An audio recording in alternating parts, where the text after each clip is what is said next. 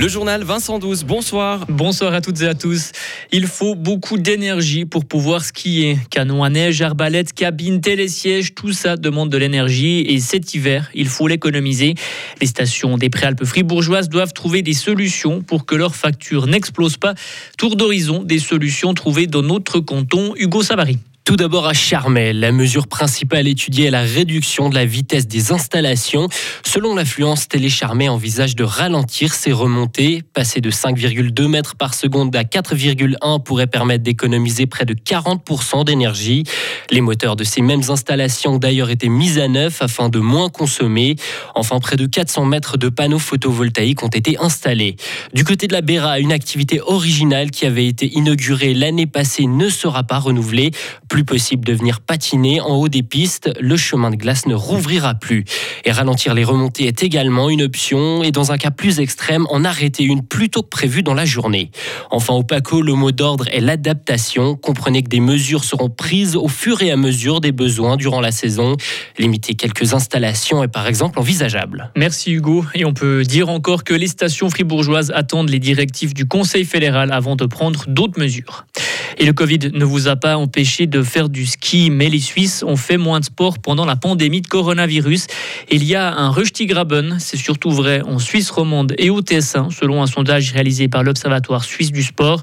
Ce sont surtout les jeunes hommes et les femmes de 45 à 59 ans qui ont fait moins de sport. Par contre, les personnes âgées de plus de 60 ans ont plus souvent pratiqué une activité physique. Succession de Simonetta Sommaruga, plusieurs papables renoncent à se porter candidate. La conseillère d'État Jacqueline Fer, les conseillères nationales Nadine Massard et Prisca Seiler-Graf ou encore la sénatrice Marina Carobio ont annoncé aujourd'hui ne pas se lancer dans la course au Conseil fédéral.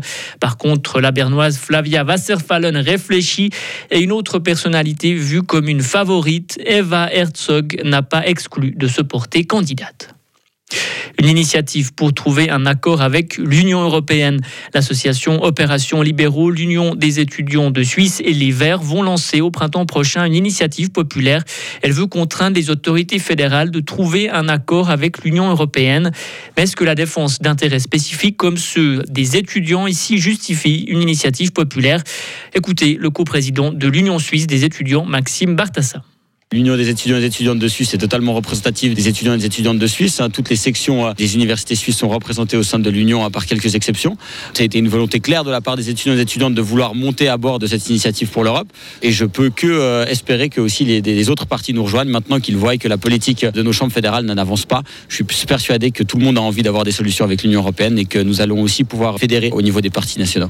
Et une autre initiative populaire, mais cette fois qui est déjà lancée. Le président des Verts suisses, Balthazar Gletli, était hier soir à Fribourg et il l'a présenté lors de l'Assemblée générale des Verts Fribourg, l'initiative Fonds Climat, un texte qui prévoit d'utiliser entre 0,5 et 1% du produit intérieur brut de la Suisse pour la transition écologique. Cela représente entre 3 et 7 milliards de francs. Mais pourquoi ce montant? Écoutez la réponse de Balthazar Gletli. Si l'on regarde en fait aussi les, dimensions, si l'on dit 1% du PIB, qu'est-ce que c'est? Voilà, c'est exactement le même montant qu'on a voté, en fait, qu'a voté le Parlement contre les Verts, d'ailleurs, euh, euh, pour l'armée. Alors, pour l'armée, on va dépenser, on va dépenser chaque euh, année pour la sécurité, 1% du PIB, ça c'est le but qui a été voté. Et je crois qu'on peut être pour ou contre l'armée, mais, mais finalement, il faut quoi à défendre? Et c'est aussi la nature. Les Verts ont lancé cette initiative en septembre dernier, conjointement avec le Parti socialiste. Ils ont jusqu'au mois de mars 2024 pour récolter les 100 000 signatures nécessaires.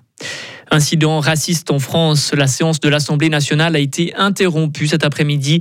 Un député du Rassemblement national, le parti d'extrême droite de Marine Le Pen, a tenu des propos racistes.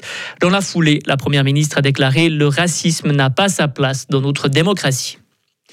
10 millions de tonnes de céréales ukrainiennes exportées. Le secrétaire général de l'ONU s'est réjoui de ce chiffre. Les exportations ont rendu possible grâce à l'initiative de la mer Noire. Pour Antonio Guterres, cet accord réduit les risques de faim dans le monde. Et enfin, la situation du nucléaire semble stable en Ukraine. L'Agence internationale de l'énergie atomique affirme n'avoir décelé aucun signe d'activité nucléaire non déclarée. Elle a inspecté trois lieux à la demande de Kiev.